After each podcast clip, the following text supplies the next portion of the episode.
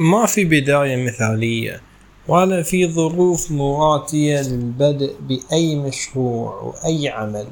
عليك أن تبدأ بغض النظر عن الوضع الذي أنت فيه والظروف، والتحسن سيأتي بعد العمل والمحاولة. أما انتظار أن تكون الظروف مواتية من البداية فلعلك لا تبدأ ويمضي العمر وأنت على هذا الحال.